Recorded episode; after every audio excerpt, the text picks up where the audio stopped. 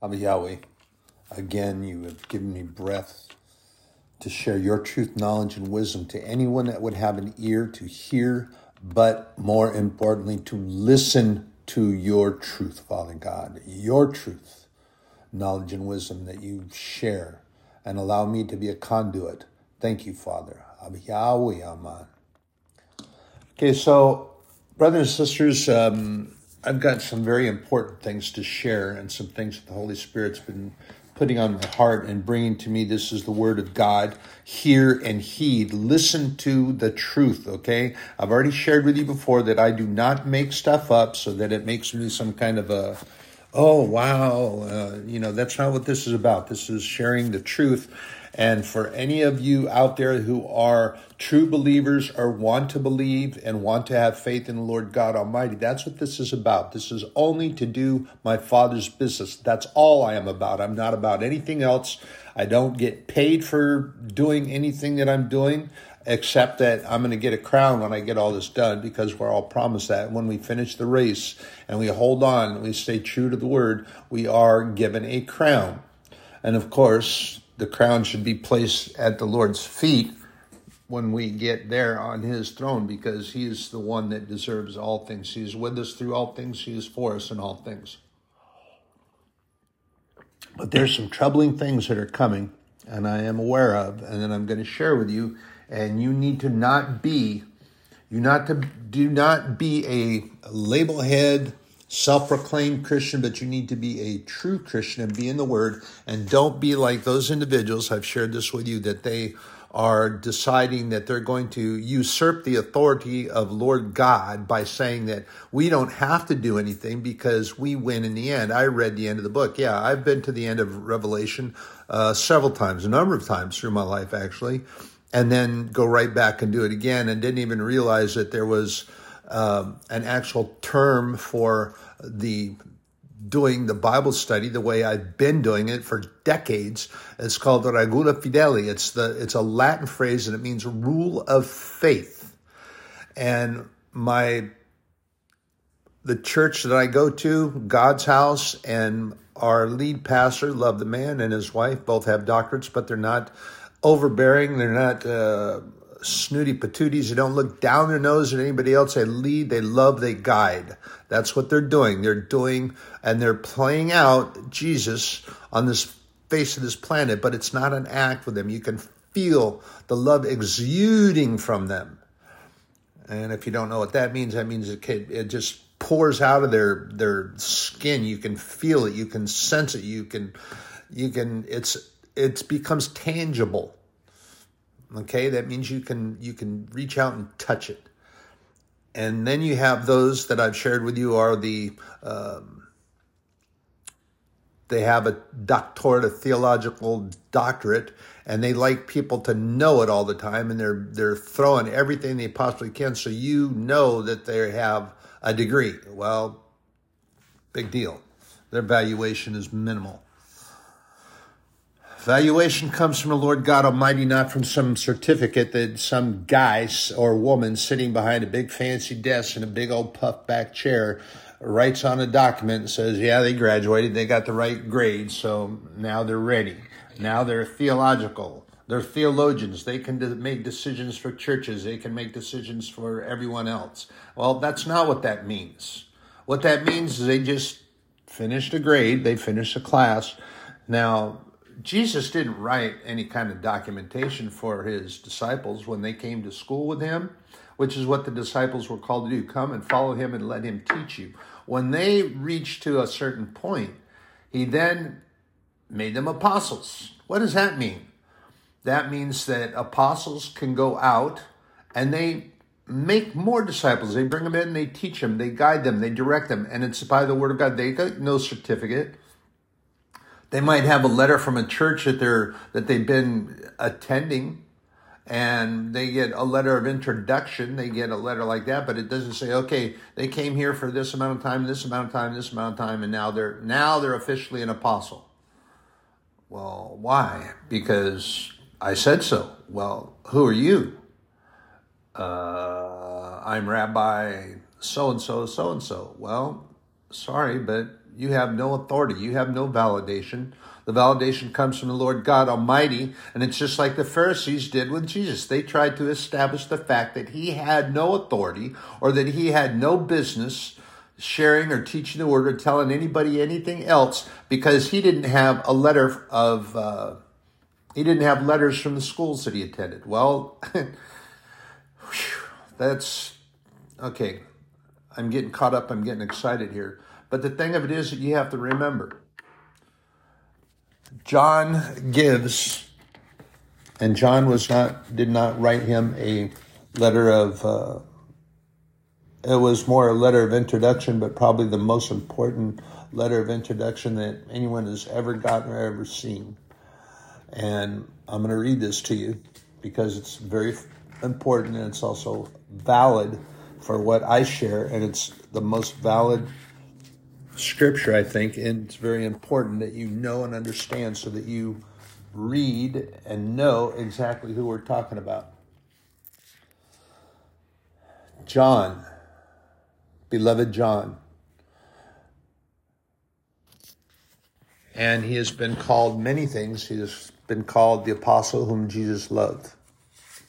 Well, may very well be so. And I still have to find something. I haven't found it in scripture yet, but you have these theological wizards that have decided that um, they've made a decision, but without God telling me and leading me to scripture, there are some things here that Salome, who was the mother of James and John, the sons of thunder, that she was Mary's sister, which makes John and James Jesus' earthly cousins as John the Baptizer is, and we know he is because the scriptures tell us that, and they readily identify Elizabeth.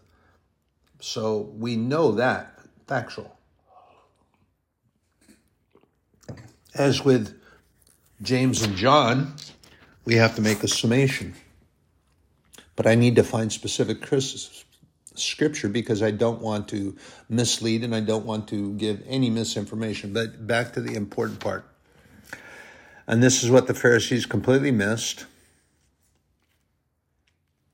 And supposedly they read, they, they couldn't have read John because he didn't write it yet when he came, but, but the Pharisees, they read the books of the prophets and they read back to the first. And the Sadducees, they only read the first five scrolls. Again, I've shared this with you, attesting to them being the law of Moses.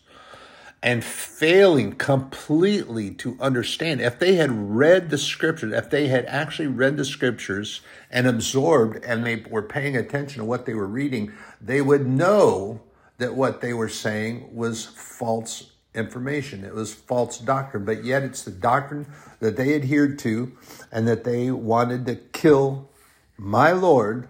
They wanted to crucify him by saying that he violated the law of Moses. And Jesus' retort to that was, I am the law of Moses. Moses was chosen to be a delivery man. He delivered a package that God addressed to the nation. Thou shalt have no other God before me. Thou shalt love thy Lord thy God with all thy heart, soul, and mind. Thou shalt not take the Lord thy God's name in vain. And what does that mean? That in itself. I just threw a, three readily known that everyone should recognize.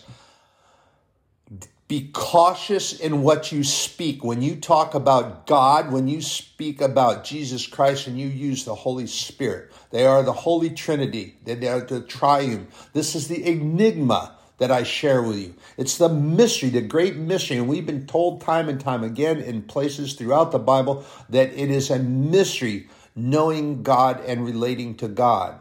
There is no relationship that we can put our finite minds to rest and understanding and knowing because you can't. But there are so many that readily try to figure it out. They have decided that they're not going to be forgiving because that person doesn't deserve forgiveness. Oh, so wait a minute. So now you're the sovereign Lord God and you decide who deserves forgiveness. So now you've just taken the Lord out of the judgment seat and you put yourself there. You've scooted your little bottom down in that judgment seat. And what you've done by usurping God's authority is you've decried out that he doesn't make that decision for you, that you make that decision for you. And now, in doing that, you become susceptible to more of the slings and arrows and the, the filth from the devil. And you have put yourself in that position by choosing to not forgive as God tells us to. God tells us that for a reason. Because it is what Jesus would do. Just like back in the day, WWJD, I think it was, uh, What Would Jesus Do? And then they made the little trinkets and all that. And they made his name vain. They made it into vanity by all these little trinkets and all this stuff. We must be cautious. And I'll remind you, I'll tell you because I've explained it to you before, and I'll remind you again. I'm going to be, the devil's attacking and trying to do things, so I'm going to sip some coffee at the same time I'm talking. That'd be interesting. So, hence the brief pause. So, when you use God's name in vain, you have to be cautious. The, the, Bible actually tells us these things. That you don't you don't bless somebody that you don't know and you don't know that they're doing the right thing, and then uh, they're very egregious activity and they hurt people and they harm people and all this thing and then they come up and they get smart with you or something like that, and then you might say and throw something and say, "Well, God bless you anyway. Have a great day," and you you you half-heartedly do so, and then you walk away. Well, what you're doing in reality, and this is scriptural, this is from the Bible, is you're praying to God that He would look the other way when they do these things. Oh, yes, that's what it means. And if you don't want to hear the truth and you don't want to listen to the truth, that's your choice. That's fine. But my validation comes from heaven above, and your validation isn't what matters to me. I'm sharing this because the Holy Spirit and I have had a really pretty an all nighter, pretty much so.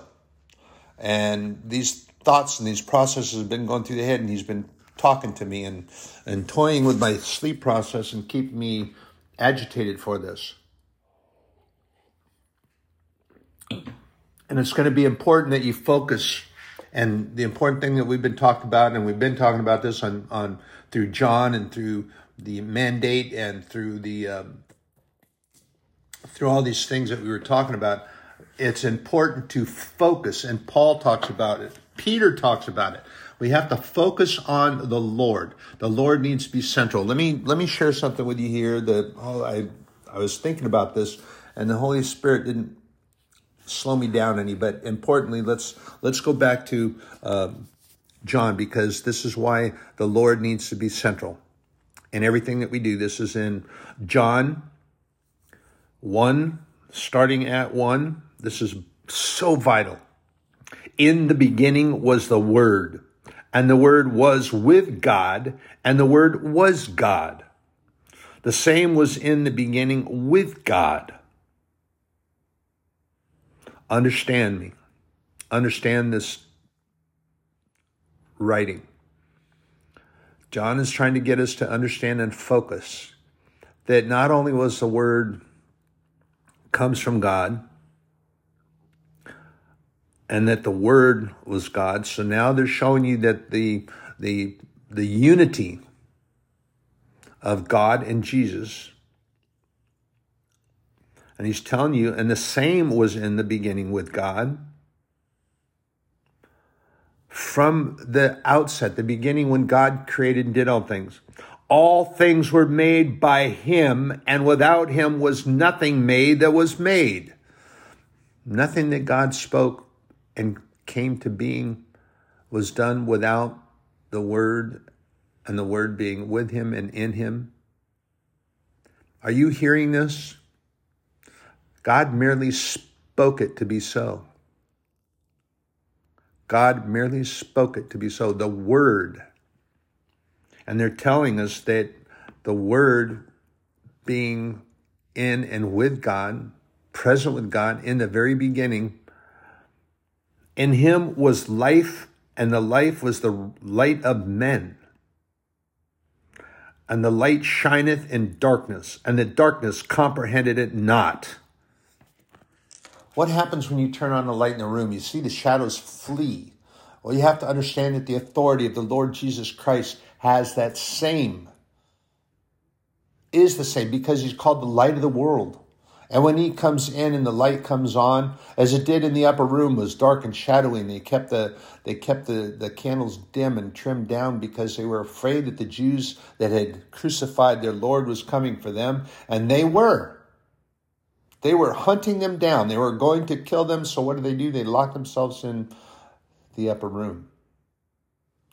And then they noticed that the room became brighter and lighter because the light of the world entered the upper room that they were locked in and huddled down in fear. And he came in and he told them, he said, Peace, peace be with you, peace that I give you, because I have overcome the world. Not the peace that the world tries to give. Because there's nothing in this world or on this planetary plane of existence and give, give you peace of mind. The only peace that we can obtain is through our Lord. And He is Jehovah Shalom. God of peace, Lord of peace. And the Hebrews, and, and this is I've shared this already. Shalom, shalom is not is now my new greeting for people. And what does that tell them? Peace, God's peace. I am wishing that for them. When I meet at church or when I say hello, peace, God's peace. Because there is no peace on the face of this earth. And that is not a vain use of the Lord. That is something that I desire for everyone to have, even those that are not so kind to one another. But I am praying that the Lord would give us all his peace. Give us all his peace. And his desire for my being about his business is that all have the opportunity to repent and be rescued. Jesus, Savior, Emmanuel, God in us, God with us, Christ, anointed of God. We are called for his purpose but it's also something I have to share with you because the Holy Spirit's been talking to me pretty much all night about it. My thoughts have been there. And it's an important word. So I need to share this with you, but I'm going to finish over here in John. 1 6. There was a man sent from God whose name was John. We're talking about John the Baptizer. The same came for a witness to bear witness of the light that all men through him might believe. He was not that light, but was sent to bear witness of that light. That was the true light, which lighteth every man that cometh into the world. He was in the world, and the world was made by him, and the world knew him not. And he came unto his own, and his own received him not. John the Beloved is writing about John the Baptizer. He's talking about the experience that Jesus had. And I shared that experience when Jesus went to his own village, Nazareth, where he went because of the compassion for his mother. And what did they do? They rejected him. They said, Hey, we know who you are. You're that carpenter's kid. You're the son of, of Joseph and Mary. We know your family. We know your brothers and sisters. We know you. You have no authority here to be speaking like that. See, they took on that Pharisaical attitude. They were practicing Pharisaism because, of course, they'd been surrounded for so long.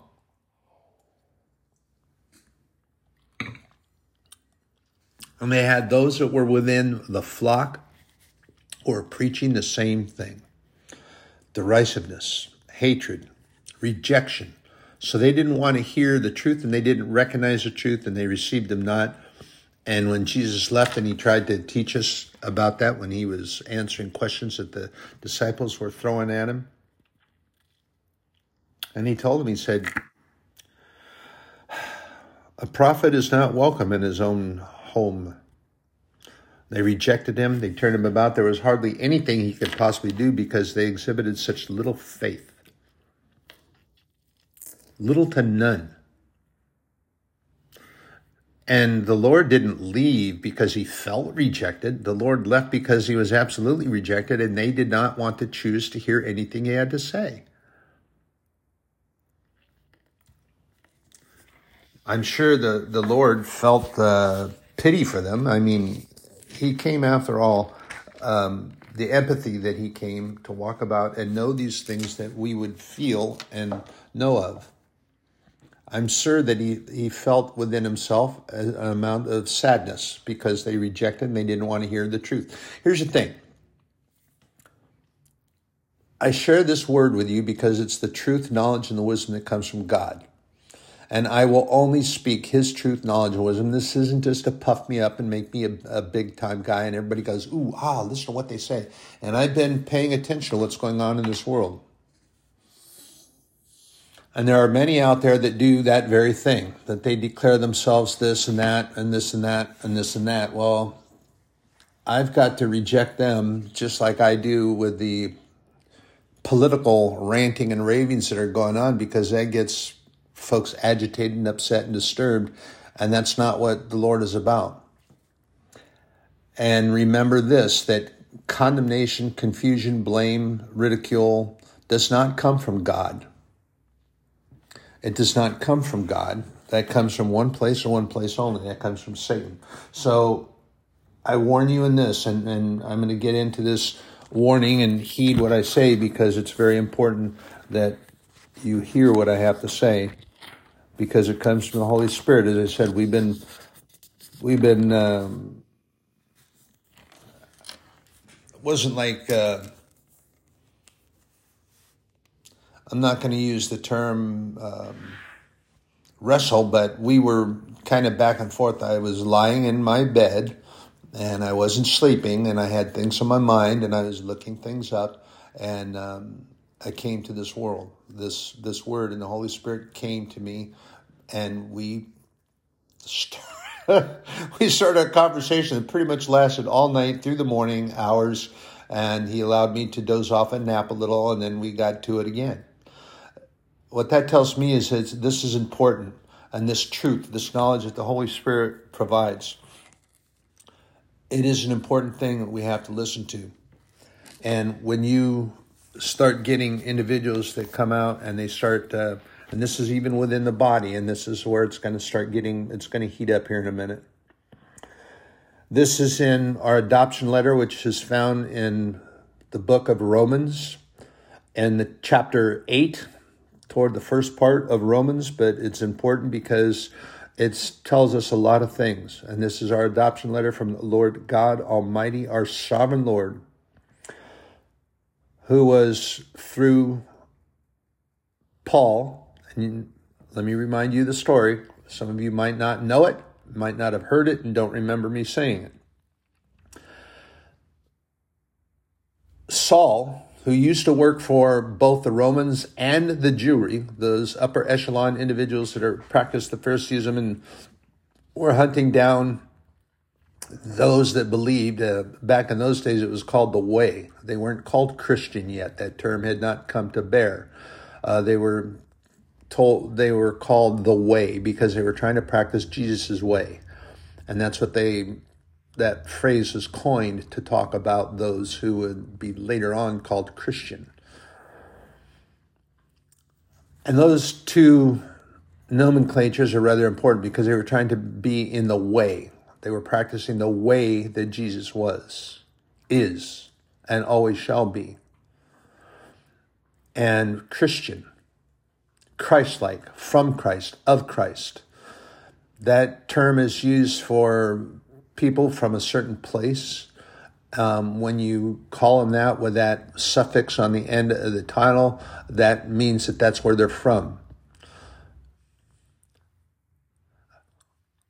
And there are ways that we have to know that that's where they're from. Brothers and sisters, you don't need to put a tape label on the, on your forehead saying I'm Christian, or you don't need to have this label that or self proclaim, and yet you don't act like it. Because let me tell you this: we are watched all the time.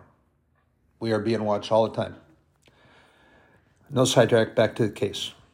Romans 8, verse 1.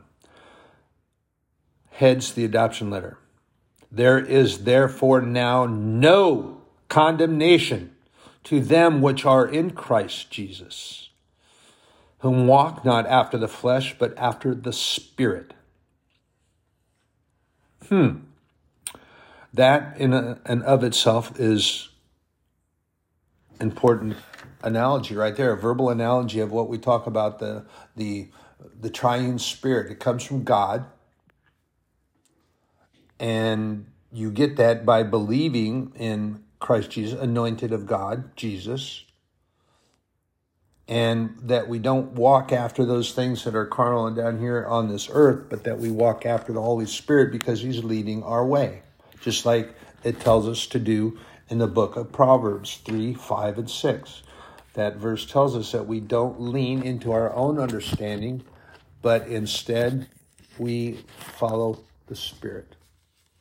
Trust in the Lord with all thine heart, and lean not unto thine own understanding. In all ways acknowledge him, and he shall direct thy paths. Be not wise in thine own eyes, fear the Lord, and depart from evil. It shall be health to thy navel and marrow to thy bones. What does that mean? That means that it will fill you up. You're not going to hunger because he's going to feed you. And remember the term that's used? Jesus actually is given this sort of analogy in several places in the scriptures. He is the bread of life.